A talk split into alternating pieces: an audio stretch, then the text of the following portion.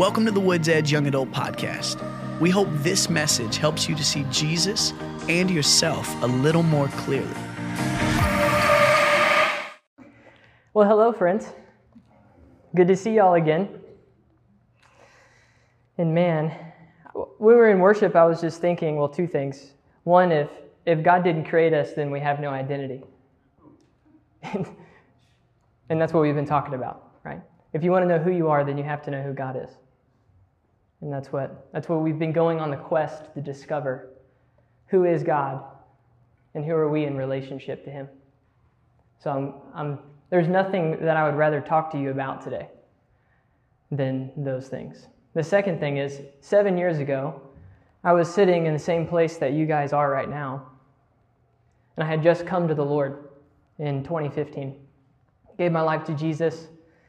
I didn't grow up in a family that knew Jesus at all, and I was, I was a mess, an absolute mess. And I felt the Father's love for me in this church for the first time in a, cha- in a really tangible way, and it changed my life. It absolutely changed my life forever. So I'm super grateful. And you know, you, you guys are the generation that's going to come up, and y'all are going to be the ones teaching and preaching and singing. And without you, the gospel won't continue. So this may seem like a small thing. You just came to Thursday, or what, what day is it? Sunday? Sunday night. It used to be on Thursday. Sunday night church, just another night, but it's so much bigger than that. So much bigger than that. This is your purpose, is to be with God, to know God, to love God, and then to leave here and not keep what you learned to yourself, but go and proclaim it to anyone who's willing to listen. So it's, it's a big deal. So before I get started, I just love to pray. Love to pray.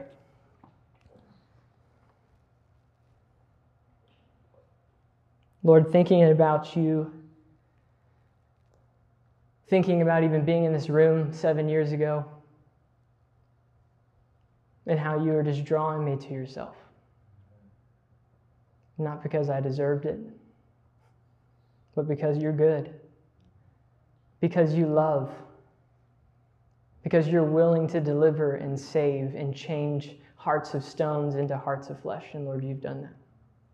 And Lord, you're doing that continuously in all of us. Lord, would you soften our hearts tonight that we may hear you and see you rightly, not for the gods that we try to make in our minds, but who you really are. God, we want to know you. Teach us your word, Lord. Lord, I thank you that because you're good and you're kind, that you're willing to reveal to us the deep truths of your scripture.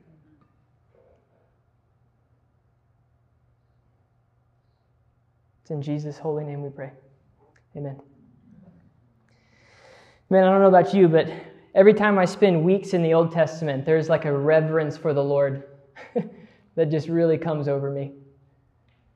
And I've, I've had the opportunity to do that because we get to do this sermon series over the Old Testament, and we're just reading it. I'm just poring over it and thinking about it and asking God who He is and what He's like, and it's just like insanity, absolute insanity. So, whoever you are tonight, I don't, I don't know if you've ever read the Bible at all. Maybe it's your first time to ever like think about reading the Bible, and I'm so glad you're here. Um, we're, we're going to start off, I'm going to give a little recap, and then we're going to go into something that's called the law. The law.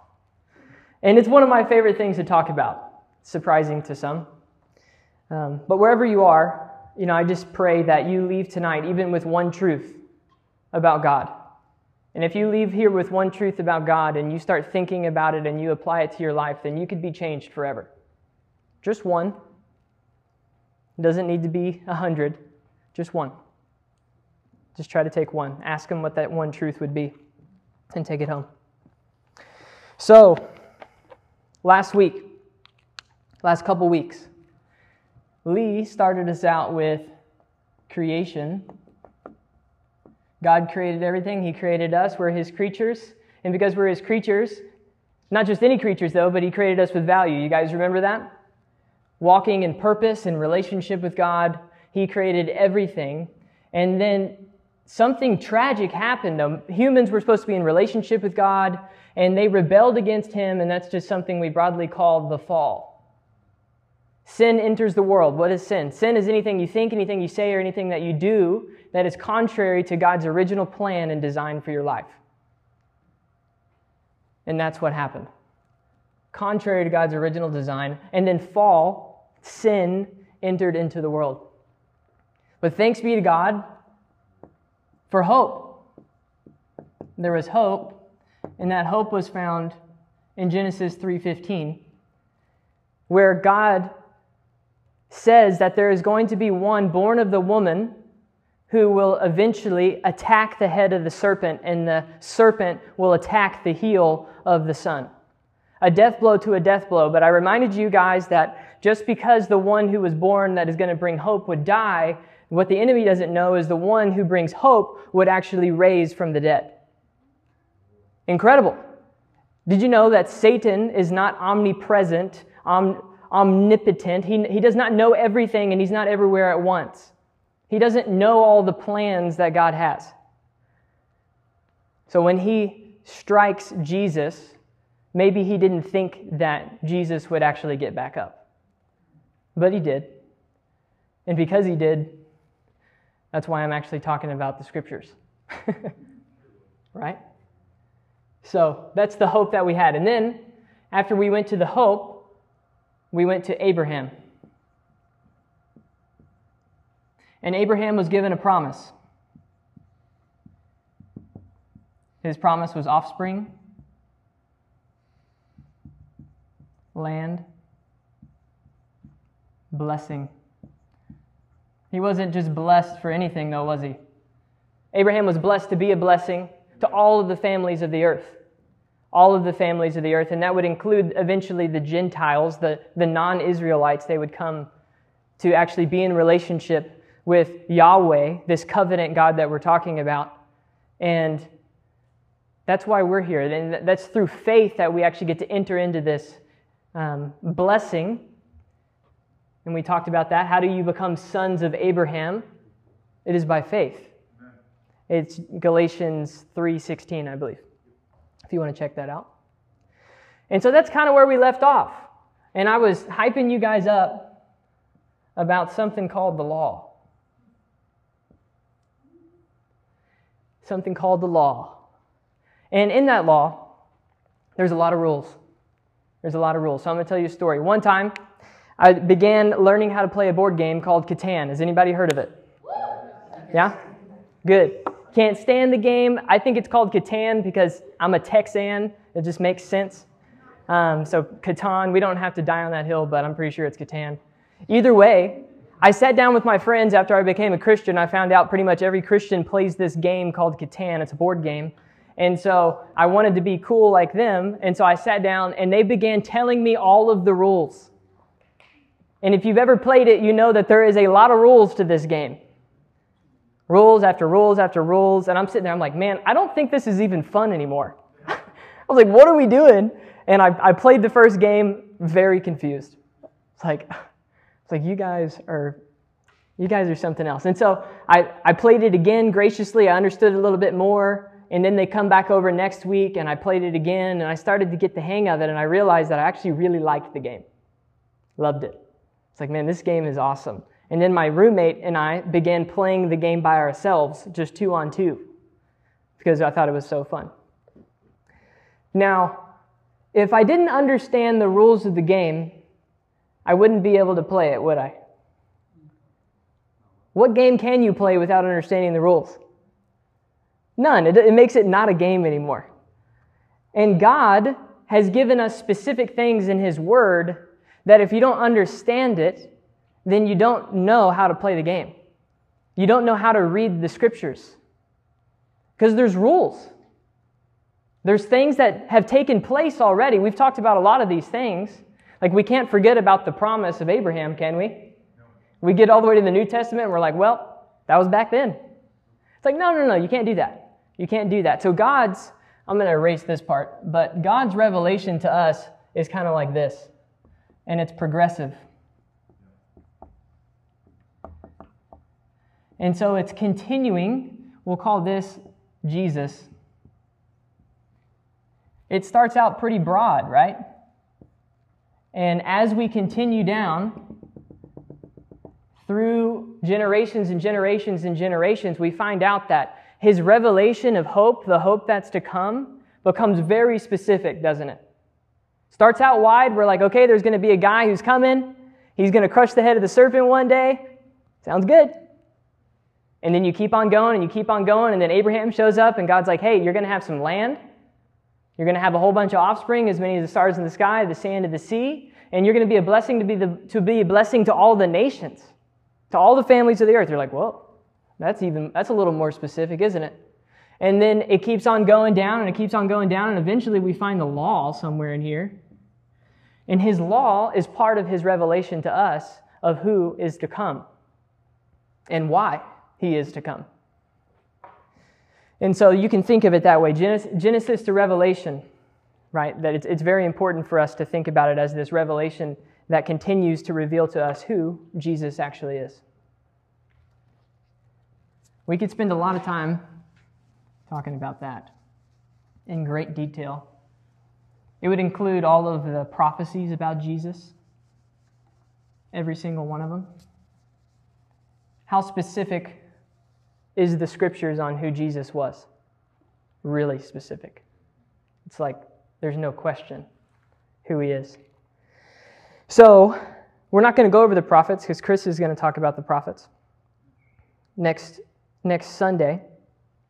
And yet, what do we know? What do we want to know about the land?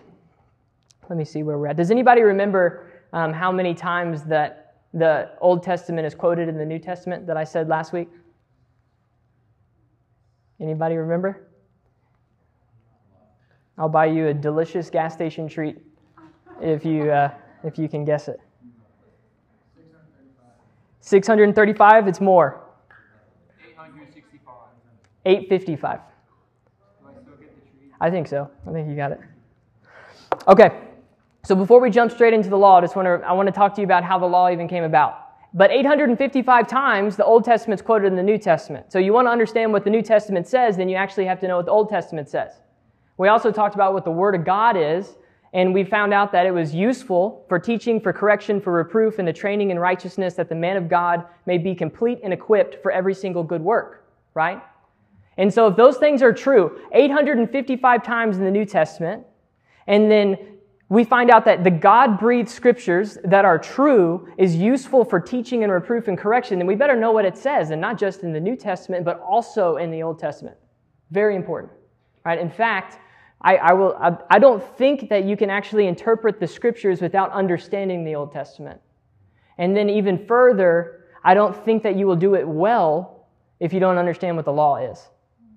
If you don't understand what the law is. So, when you're bored in Leviticus and Deuteronomy, that's what I'm trying to shake off here right now. Leviticus and Deuteronomy are incredible. Man, getting excited. Okay, so Israel goes to slavery after Abraham, right? Abraham, Isaac, Joseph, slavery, Egypt. They're in slavery for 400 years. How do we know? God tells us in Genesis they'll be in slavery for 400 years. Pretty incredible. God's word comes to pass. And there's a whole bunch of things going on. Pharaoh, he's an evil guy. He's killing all the firstborn of the Hebrew because they're becoming more powerful than his own people. And this little boy, Moses, a Hebrew boy, is set in the river, and Pharaoh's daughter picks him up. Doesn't want him to be killed, and the daughter actually raises him in Pharaoh's own household. What a gift. But all the, all the Hebrew boys couldn't die. Why? Because of the promise. God is revealing to us how the promise would continue. It would continue through Moses. Moses would then deliver God's people, not by himself, not by his own strength, but by whose strength? God's strength. By his mighty right hand and his outstretched arm, he's going to deliver the Hebrews from slavery. And just a fun note, a little side note God says that He hears the cries of His people. And when He hears the cries of His people, He rescues them out of slavery. God hears, He hears our cries. He heard our cries then, and He hears our cries now. Thank you, Lord. So there, God rescues them. I'm sure, I'm sure you've heard of it I'm sure you heard of how God actually rescues his people. He sends plagues to Pharaoh. He does all kinds of crazy things frogs, flies, rivers of blood, staffs turned into snakes. Just crazy things. Absolutely crazy things. And eventually, the Hebrews go out through the Red Sea. The Egyptian army is destroyed, and they celebrate. Uh, Moses actually sings a psalm, the Psalm of Moses, and everything seems good. And they end up in the wilderness. They're in the wilderness, and they're going where? Yeah, come on, say it. All right, come on, Canaan. Let's get specific. How do you spell that? Two A's? I think so. Canaan. They're going to Canaan. Why? Because that's where God told Abraham to go. That's where, that's where the promise was. That's where the, the land flowing with milk and honey. And so they go, they're running around in the wilderness, and Moses ends up going on Mount Sinai. And he meets with the Lord. He meets with the Lord. Even before Moses meets with the Lord, Moses finds out God's covenant name, which is Yahweh. Very important. We could spend a whole hour on that, but remember, his name is, is, is Yahweh. What that means is, I am who I am. God has no beginning, he has no end. He needs no authority other than himself because he is who he is. He's the creator of everything. I am who I am, is what he tells Moses to go back and say. Pretty wild. So now he's, Moses is hanging out with I am who I am on Mount Sinai, and God gives him the Ten Commandments plus the rest of the law. Most of the time, we stop and we just think about the Ten Commandments, right? It's like, is that the entirety of the law? No. So, the law itself, which is given to Moses on Mount Sinai, has 613 total laws or commandments. 613. That's a lot of laws. I, I wouldn't, like, remember Catan? I thought Catan was difficult. There's probably, like, what? How many do you think there are? 90 laws? So we got 613 laws, and these laws are given for a specific reason. Very specific reason. A lot of specific reasons. Actually, it's not just one.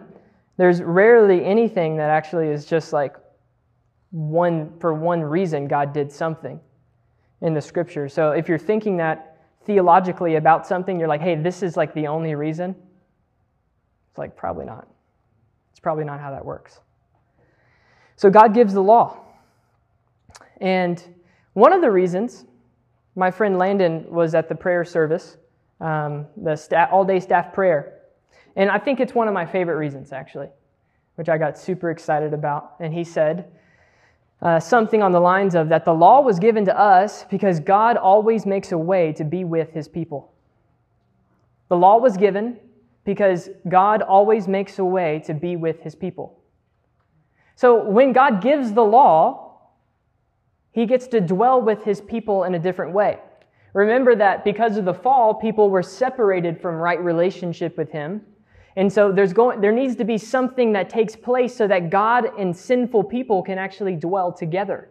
We have a problem. God is holy and perfect and good, and we are not. Right? And all the way up until this point in Exodus, we find out that people are, in fact, not good. It just continues to get worse and worse and worse and worse, and people are evil, and it's revealed. And yet, for some reason, the mercy and the grace and the love of God, He continues to pursue humanity. That's His grace that He would do anything like that. Absolutely wonderful. So, God always makes a way to be with His people. And that's one of the reasons why he gives us the law.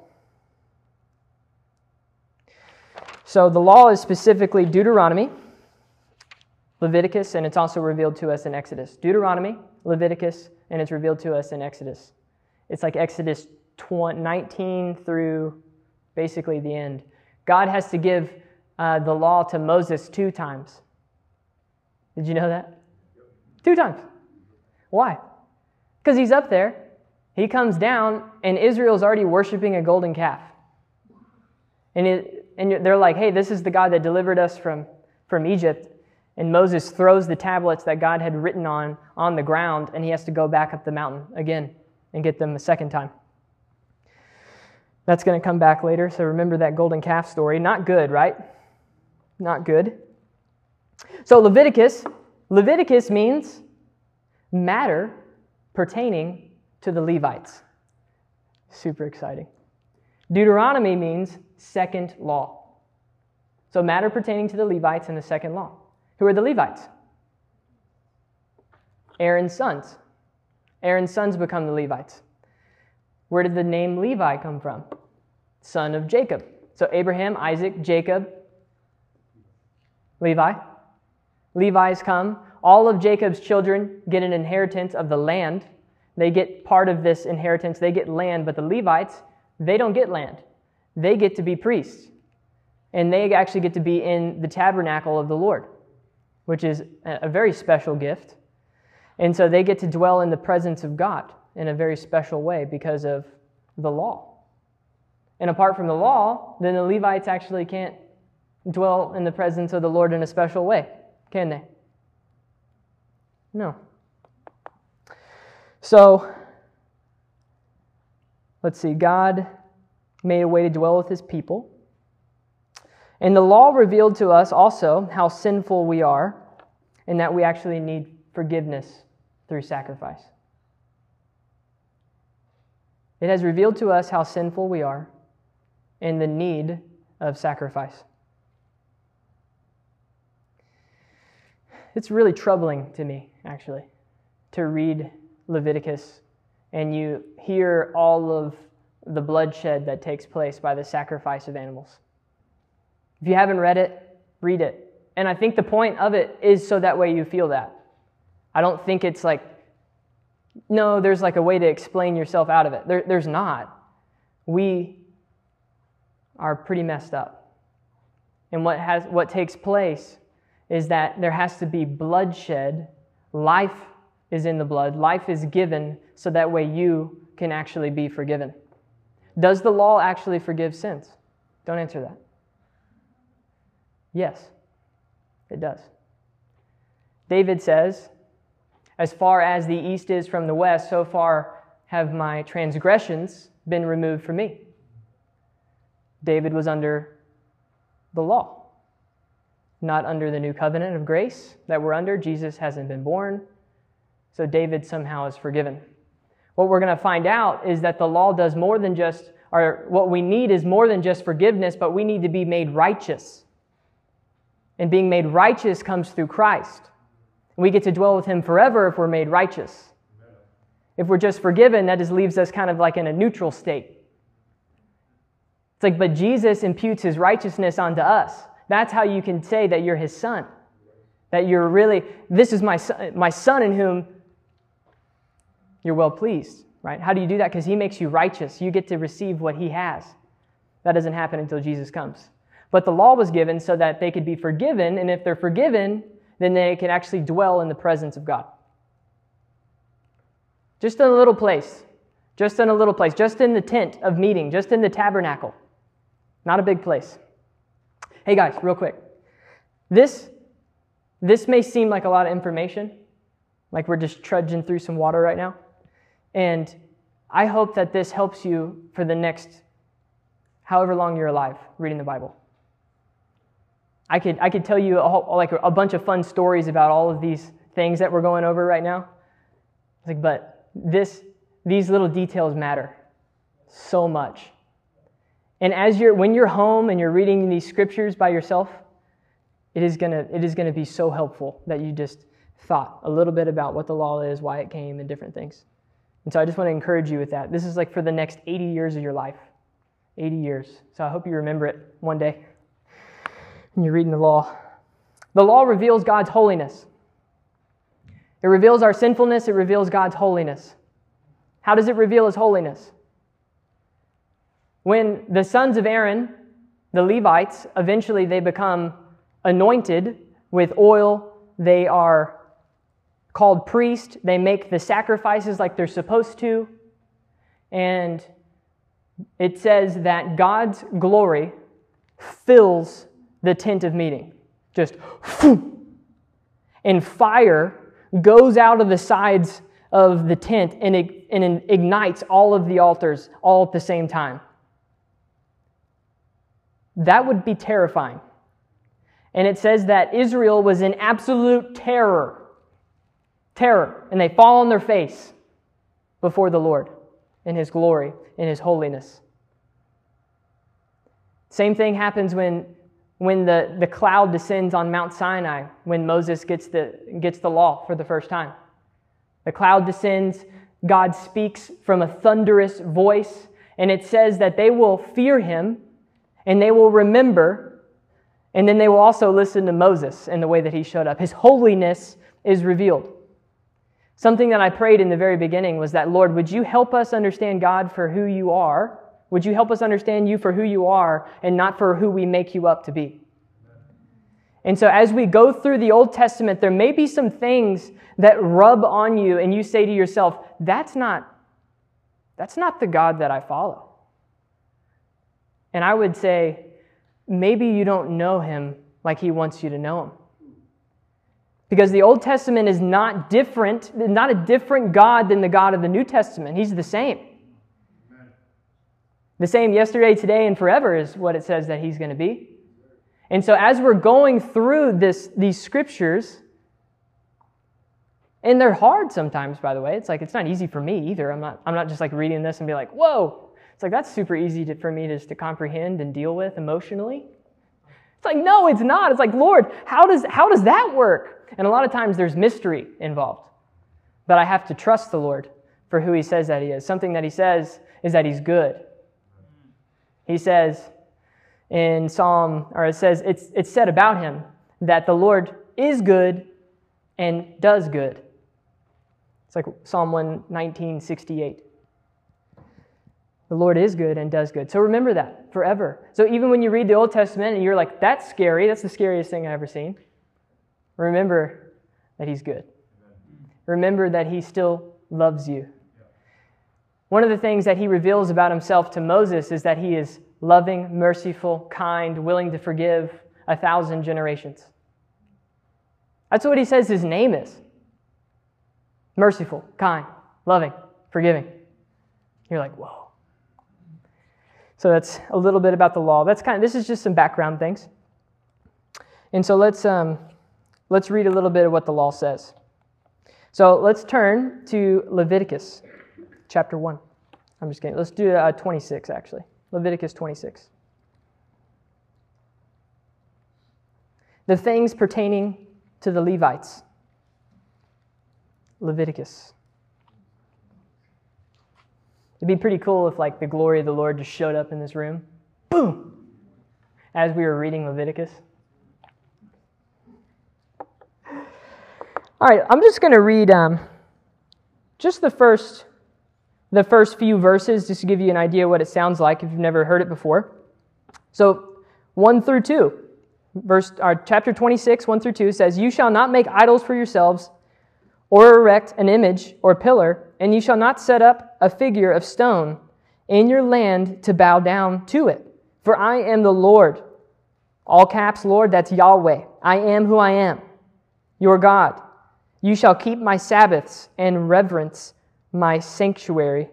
I am Yahweh. That's how it starts. He's like, I created you. I made all the earth and everything in it, and this is my law. If you want to dwell in my presence, and you do, because that's why you were created, then you will follow me. And if you follow me, what I'm going to do is I'm going to bless you. If you see the title, it says Blessings for Obedience. He's like, don't bow down to idols in a foreign land. Don't like don't don't bring them here. Don't go there. He's like, worship me. I am who I am. It's God. Whoa.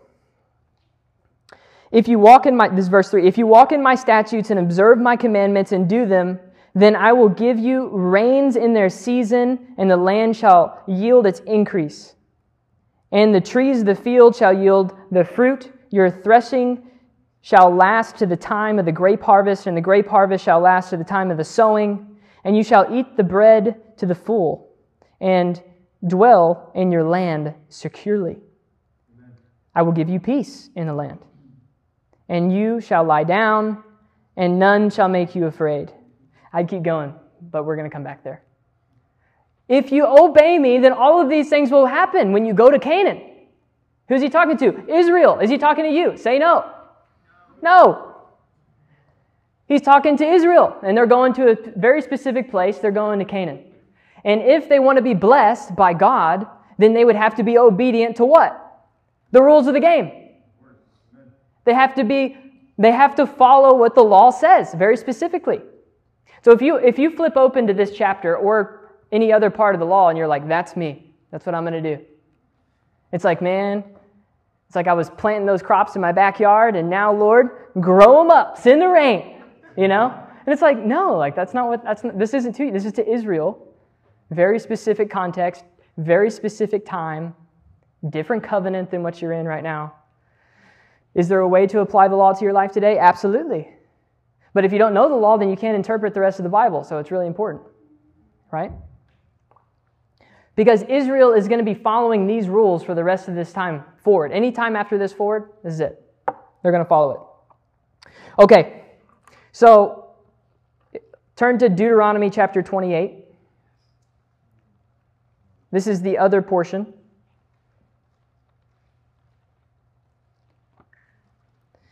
If you were going to memorize two, two chapters in the law, memorize Leviticus 26 and Deuteronomy 28. Maybe not memorize, fam- become very familiar with those two. It will save your life. Okay, starting in verse 1, Deuteronomy 28. And if you faithfully obey the voice of the Lord your God, being careful to do all his commandments that I command you today, the Lord your God will set, set you high above all the nations of the earth.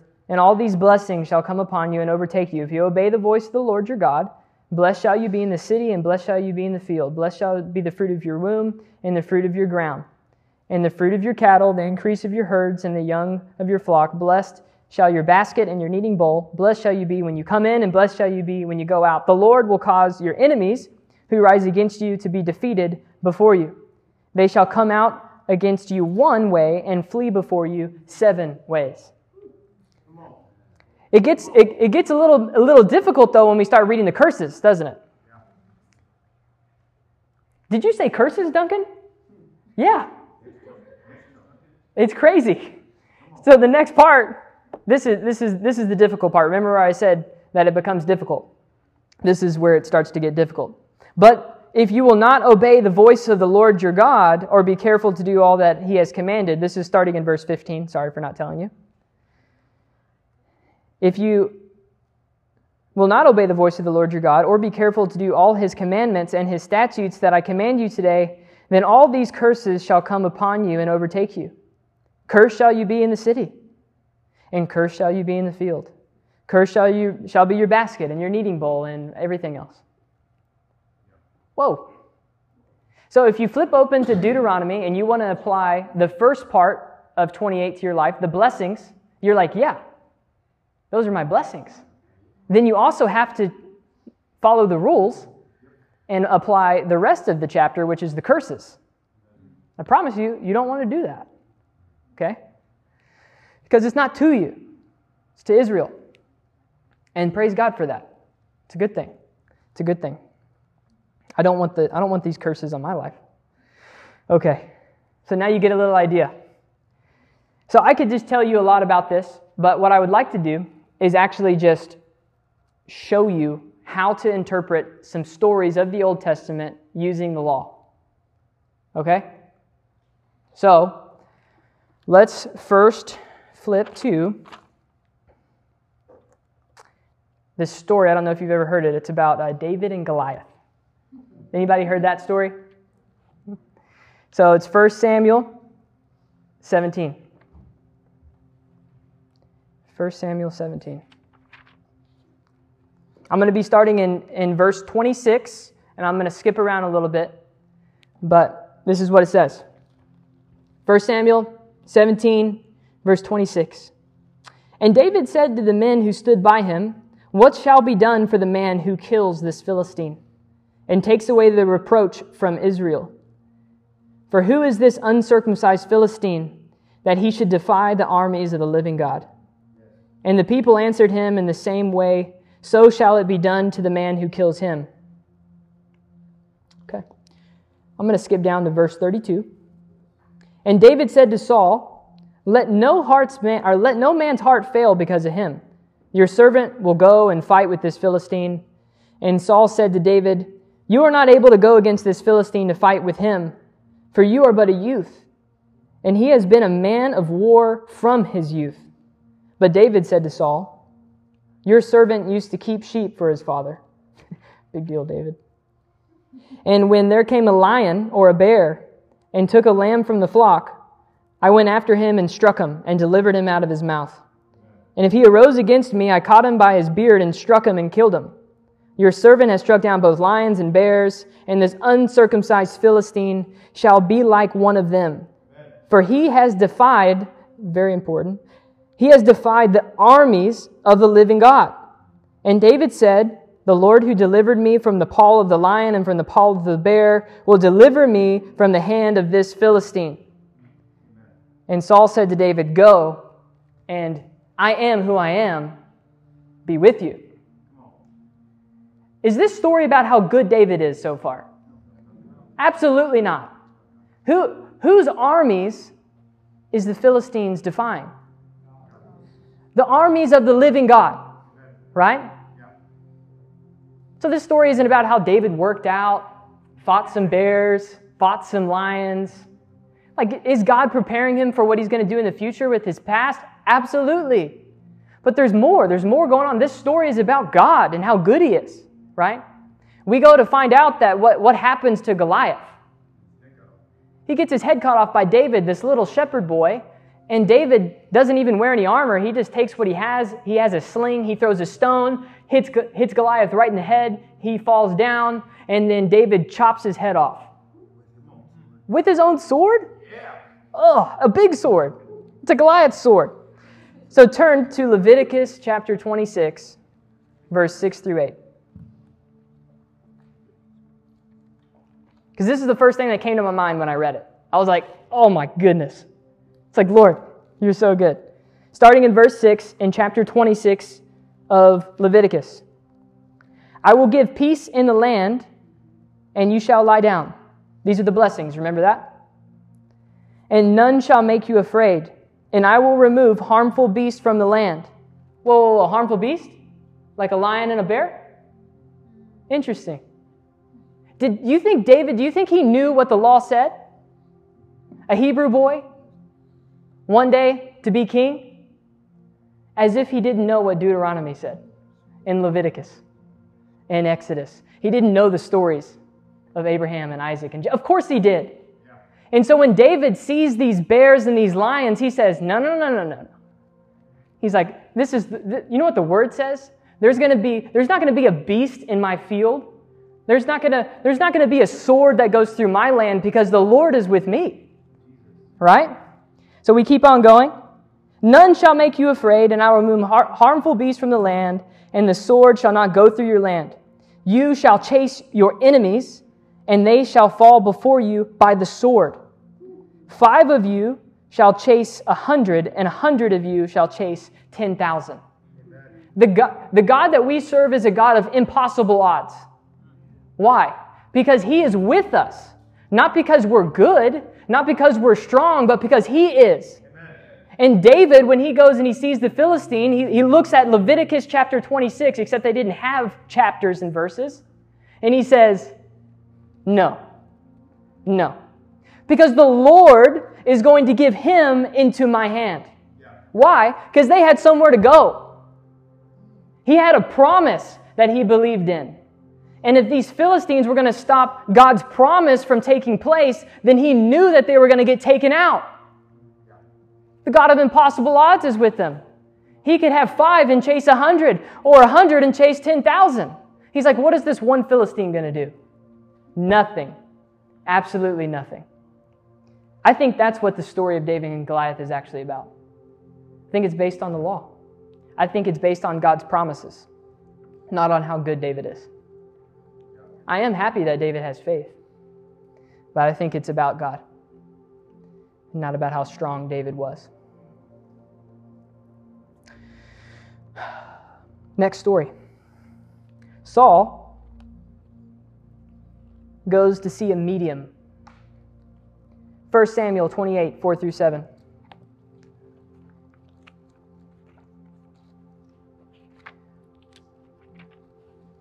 First Samuel 28, 4 through 7.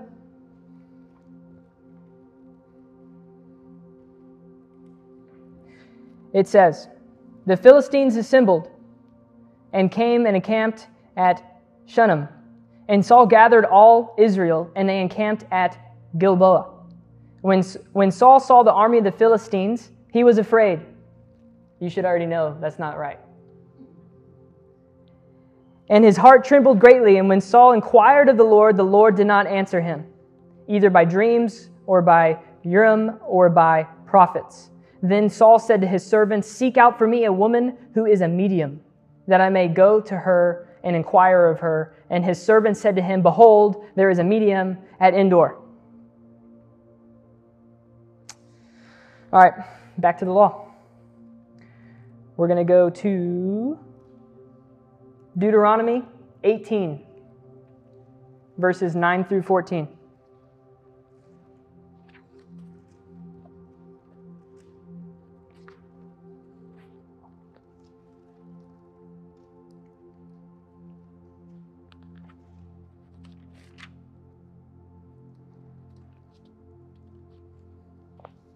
Deuteronomy 18, is that right?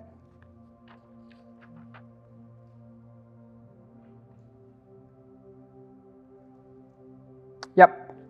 Okay, starting verse 9. When you come into the land that the Lord your God is giving you, you shall not learn to follow the abominable practices of those nations. There shall not be found among you anyone who burns his son or daughter as an offering, or anyone who practices divination, or tells fortunes, or interprets omens, or a, sor- a sorcerer, or a charmer, or a medium, or a necromancer, or one who inquires of the dead. For whoever does these things is an abomination to the Lord. And because of these abominations, the Lord your God is driving them out before you. You shall be blameless before the Lord your God. For these nations which you are about to dis- dispossess, listen, listen to the fortune tellers and to the div- diviners, or the diviners. So they're listening to them. But as for you, the Lord your God has not allowed you to do this. And so Saul goes, he sees the army, he's afraid, and what does he do? He goes to the medium. What does the law say? Don't do that. Don't do that. And what happens if you do that? The curses. The curses happen, right? So, verse 19 back at 1 Samuel 28 says, Moreover, the Lord will give Israel also with you into the hand of the Philistines. And tomorrow you and your son shall be with me. The Lord will give the army of Israel also into the hand of the Philistines. Whoa. He goes and sees a medium, and now all of a sudden the whole army is going to lose? Yes. Why? Because now they're going to receive the curses of Israel. Leviticus 26, Deuteronomy 28. You could read it. You could read it. You see, you see how it's making sense? It's just crazy to me. The entire Old Testament after the law is given is like this. Like we could just do this all night, over and over and over and over. What do the prophets prophesy about? What do the judges do? What are the kings supposed to do? It just goes on and on about the law. I'll show you a few more. Um, let's read David's instructions to Solomon. It's 1 Kings, uh, chapter 2, verse 1 through 5. So this is David's instruction. Uh, after, after David is about to die, Solomon is going to take his place. And a good king, a man after God's own heart, this is what he says. When David's time to die drew near, he commanded Solomon his son, saying, I'm about to go the way of all the earth. Be strong and show yourself a man, and keep the charge of the Lord your God, walking in his ways and keeping his statutes and his commandments, his rules and his testimonies, as it is written in the law of Moses. That you may prosper, you may be blessed in all that you do, and wherever you turn, that the Lord may establish his word that he has spoke concerning me, saying, If your sons pay close attention to their way and walk before me in faithfulness with all their heart and with all their soul, and shall not they shall you shall not lack a man on the throne of Israel. David says, Son, if you want to be prosperous, if you want to follow the God that I have followed my entire life, follow the law of Moses. Follow the law of Moses, and you will be prosperous. There's another, there's another one like that in Jer- uh, Joshua chapter 1. He says, Be strong and courageous. Meditate on my law day and night, and you will make your way prosperous. What law? The law, right? There's only one. And it was given to Moses. And so, if they want to be prosperous, they follow the law. Does Solomon do a good job at this? We're going to find out. 1 Kings chapter 10. Starting at verse 26. This is about King Solomon. Remember, David just gave him this charge. He's like, follow the law of Moses. And Solomon gathered together chariots and horsemen. He had 1,400 chariots, 12,000 horsemen, and he stationed in the chariot cities with the king in Jerusalem. And the king made silver as common in Jerusalem as stone, and he made cedar as plentiful as sycamore. And Solomon's import of his horses was from Egypt. And Kue and the king's traders received them from Kue at a price. A chariot could be imported from Egypt for 600 shekels of silver and a horse for 150. And so, through the king's traders, they were exported to all the kings of the Hittites and the kings of Syria. Now, King Solomon loved many foreign women, along with the daughter of Pharaoh, a Moabite, Ammonite, Edomite, Sidonite, and Hittite women. From the nations concerning which the Lord had said to the people of Israel, this is quoting Exodus 34, verse 14, I believe, or 16, 34, 16. You shall not enter into marriage with them, neither shall they neither shall they with you, for surely they will turn you away in your heart after their gods. Solomon clung to these in love. He had 700 wives who were princes and 300 concubines, and his wives turned his heart. For when Solomon was old, his wives turned turned away his heart after other gods, and his heart was not wholly true to the Lord his God, as was the heart of David his father. Doesn't that make you sad? Makes me sad. Let's go to Deuteronomy. I think it's 17. Yeah. Deuteronomy 17, 14 through 20.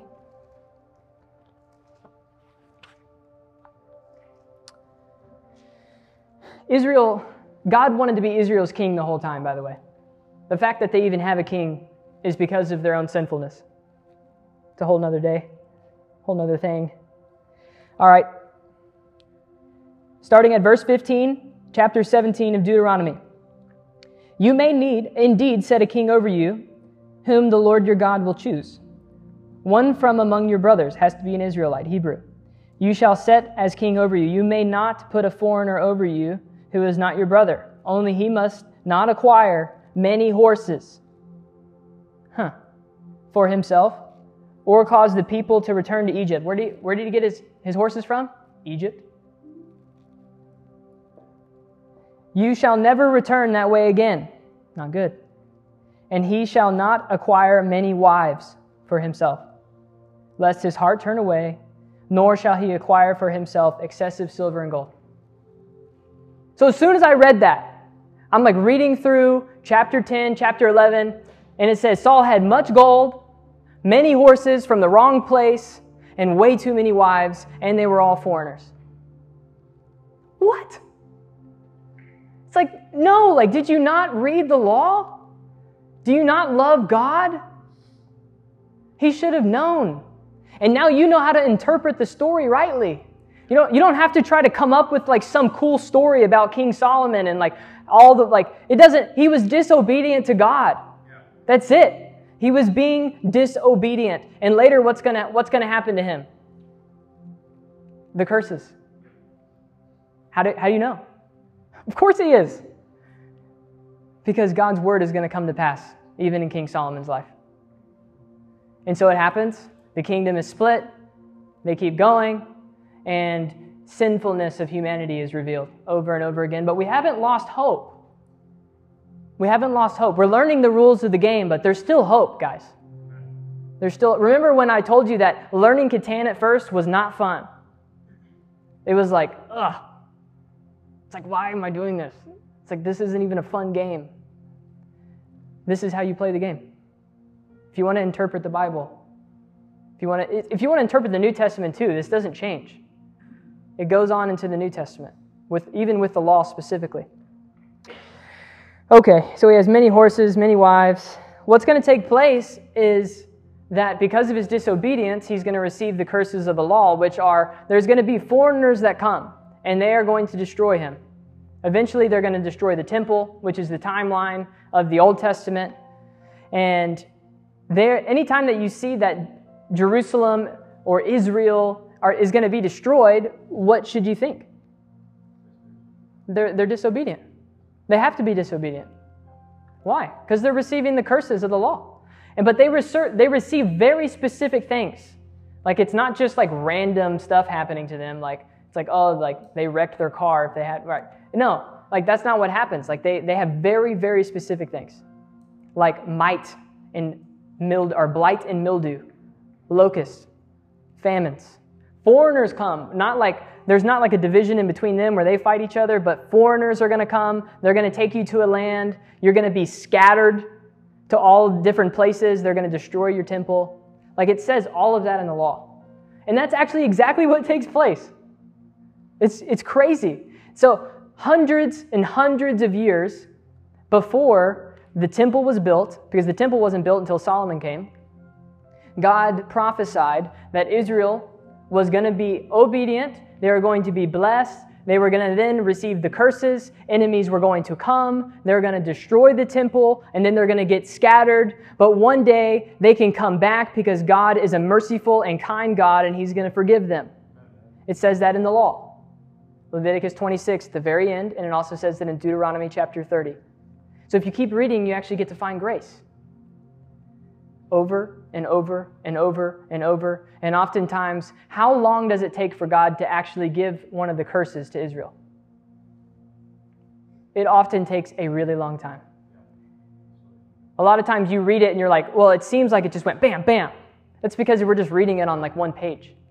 It's like, but it could, it could have been a hundred years before God actually said, you know what, that is enough. It's like, I've been sending you like mildew. It's like, oh, like big deal. Like he sent you mildew and he sends you mildew. And what he says by that is, you should return to me. Remember who I am, that you were designed to be in relationship with me. Follow me and you will be blessed. I love you. Remember me. I'm the God who delivered you from slavery in Egypt and your fathers, right? He's like, I'm faithful. And he's like, I sent you just mildew. So that way you could just like understand that you're receiving some, some discipline of the Lord so that way you can return.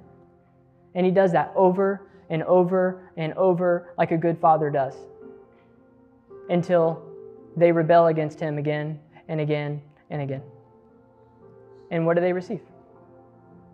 They receive punishment for their sins. So, guys, I have I have another one to show you. But I think you get the idea. As we continue, or as you continue to read the law, what God has given us, I'm telling you, there is not, there is, I, I don't know if there's like a chapter of the Bible that you can't do this with. You're like, well, what does that mean?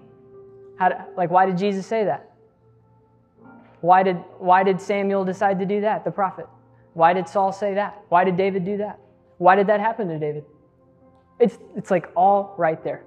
It's all right there. And so when I personally, like, like when I read Leviticus and Deuteronomy now, like I am just fueled, fueled. I'm like, I want to know every little detail, every little detail. Because it makes sense. It makes sense. I'm like, oh, I was like, no, that's amazing. Okay. So those, those are some ideas about how to read that. And then let's say, what do we say about God based off of Leviticus and Deuteronomy? Is there, is there something for us today? I said it's about Israel, it's not about you. You can't read it and then be like, I want the blessings or I want the curses. Like, that's not for you. It's like, what, what does that mean? Like, what, like, how, Lord? Like, what do I do with this information? And I think one of the most powerful things about the law is that God is faithful to his word. He is so faithful to his word, like to the T. Now, if he's that faithful to, to say and do what he's going to say, then can you trust him? Can you trust what he says about you right now? Can you trust who he says that he is? Can you trust what he says he's going to do in the future when he returns to the earth? Yeah, I can do that. Because he has proved himself to be faithful all through the entire Bible, from Genesis all the way through. We're still waiting on some promises, aren't we? We're still waiting on Jesus to come back. He's going to make all things new. He's going to be our light. We're going to dwell with him forever. What an incredible day that's going to be. But I trust that He's going to do that because He's faithful to, to fulfill His word. He's done it all through the scriptures.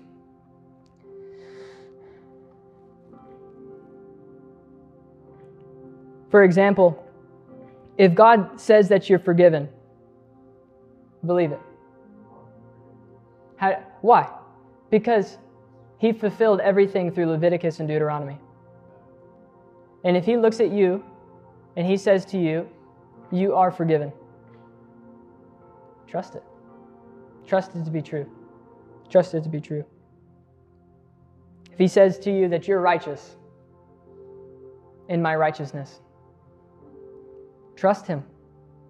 You get to walk in righteousness now. That's it. It's because that's what He says.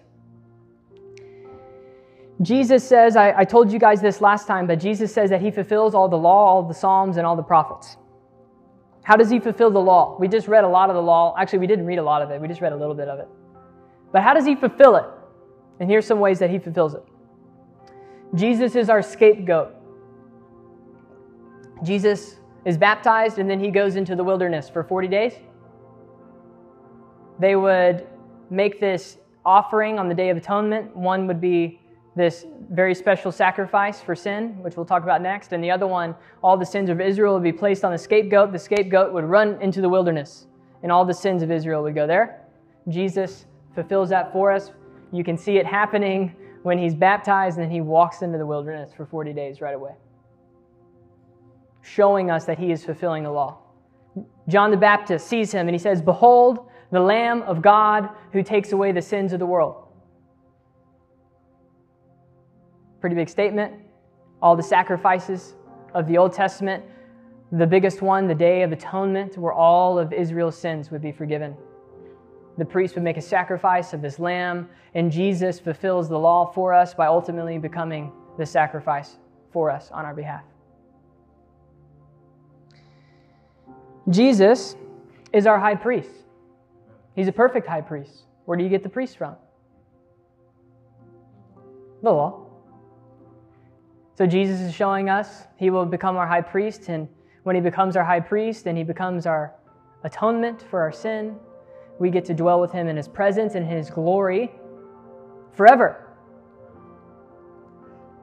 Thank you, Jesus. Jesus is our Sabbath rest. He is our Sabbath rest. The only reason they practiced the Sabbath was because the law told them to practice the Sabbath. Jesus comes and he says, I am the Lord of the Sabbath, which means that he's God, by the way, because if he creates the Sabbath day, then he is God, because God created the law. And then in Hebrews 4 3, it says, He who has believed has entered that rest. Hebrews 4 3. Jesus is our Sabbath. We get to rest in him. We now have every blessing in the heavenly places in Christ Jesus. You want blessings? Have them by faith in Christ. You get to receive the blessings, all of them in the heavenly places in Him. It's no longer according to the law, but according to His grace, seated at the right hand of the Father. That's where you get to receive your blessing. Jesus has become a curse for us. Deuteronomy 21 anyone who is hung on a tree becomes a curse. Where was Jesus hung? He has become a curse for us. And we could go on and on and on and on and on about how Jesus fulfills the law. It's so important that you understand what it says.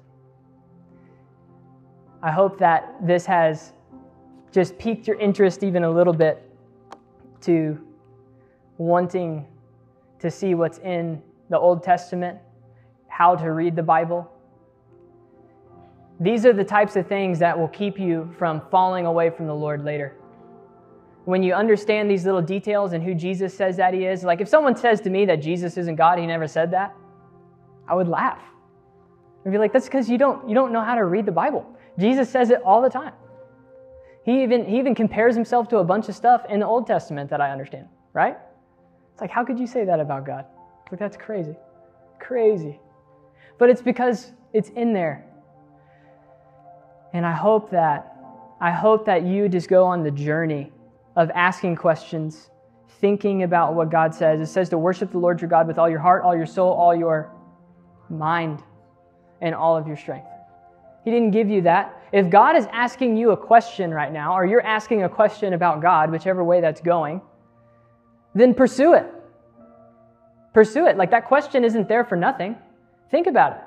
Think about it. And then ask Him, and He may show you. Ask somebody else. Ask your brother or sister in Christ. Be like, do you know what that means? It's like, have you thought about that before? Like, oh man, I hadn't thought about that. It's like, well, I've been trying to figure out what this question is for the last two weeks. Think about it. It's because He loves you and He wants you to know Him for who He really is, not somebody that we make up in our minds. So pursue those questions. I found that God gives me those questions on purpose all of the time. And He's not an angry father. I had an angry father growing up, and I, I couldn't ask my dad questions. My father is gentle, kind, loving. And when I ask him questions, he's so faithful to, to at least lead me down a path. Do I know everything? Absolutely not. Not even close. But he wants to show himself to me, through his word especially. So, guys, I hope that's helpful for you. I hope that you just love the law. Remember that you have followed the law perfectly by putting your faith in Christ.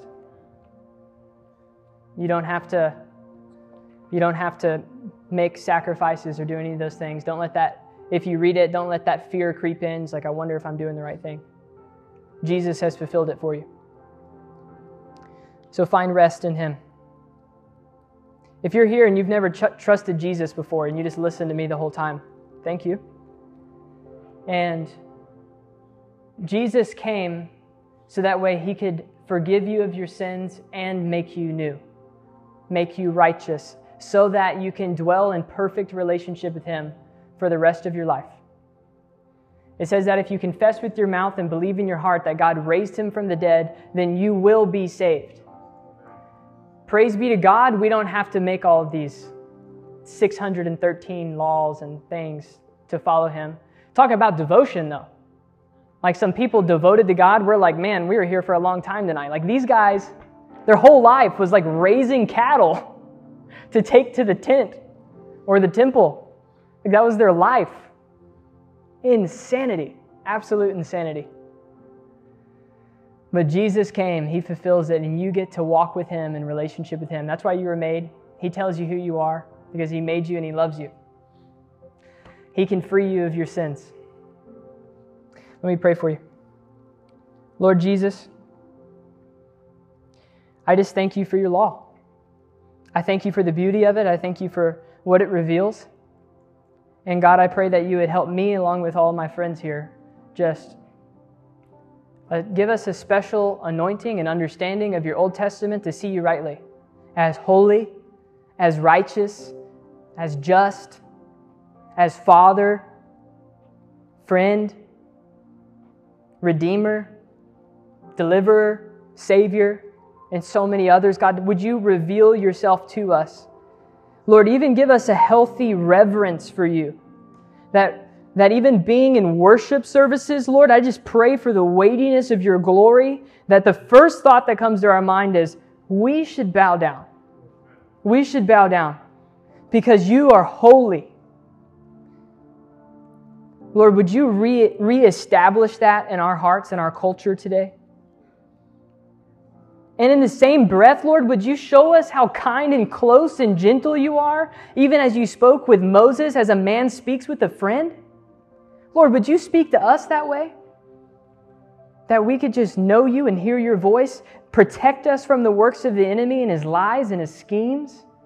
Lord, I thank you that you've given us your word, that you've protected it, that you've given it to us to read, to live the righteous life that you've called us to live. Would you help us obey it now? Would you fill us with your love? Let everything that we do just be from a place of knowing that we're loved by you and then going out in the love that we've been loved by. God bless every single person here. In Jesus' name I pray. Amen. Thank you so much. Yeah, go ahead. Yeah, you got it. Oh. Real quick. I don't think it's turned on. This is a this is a book about the Old Testament, uh, introducing the Old Testament by Longman Three, Tremper Longman Three, the third, and it's just like a really cool little overview of all of the books of the Old Testament. Um, super helpful. One of the first ones that I read, and if you want to take a look at this, it'll be right here. Wonderful. Yeah, hey, listen. Uh, so I, I just want to reiterate, like, we're doing this, going through the Old Testament. We're gathering here. We're listening to look at and fall more in love with Jesus. That is that is the aim. There is no and Duncan and Lee as well have done a beautiful job at connecting. That's that's what this is all about. This is all to help us get a better look and fall more in love with Jesus. And so I just want to encourage you as we're as we're here on these nights and we're, we're reading through this. This is what Jesus shares with, with the Jewish leaders. In John 5, he says, You know, you, you search the scriptures, you pore over them, because in them you think that there's eternal life, but they all testify of me. Yet you refuse to come and rest in me. Listen, the invitation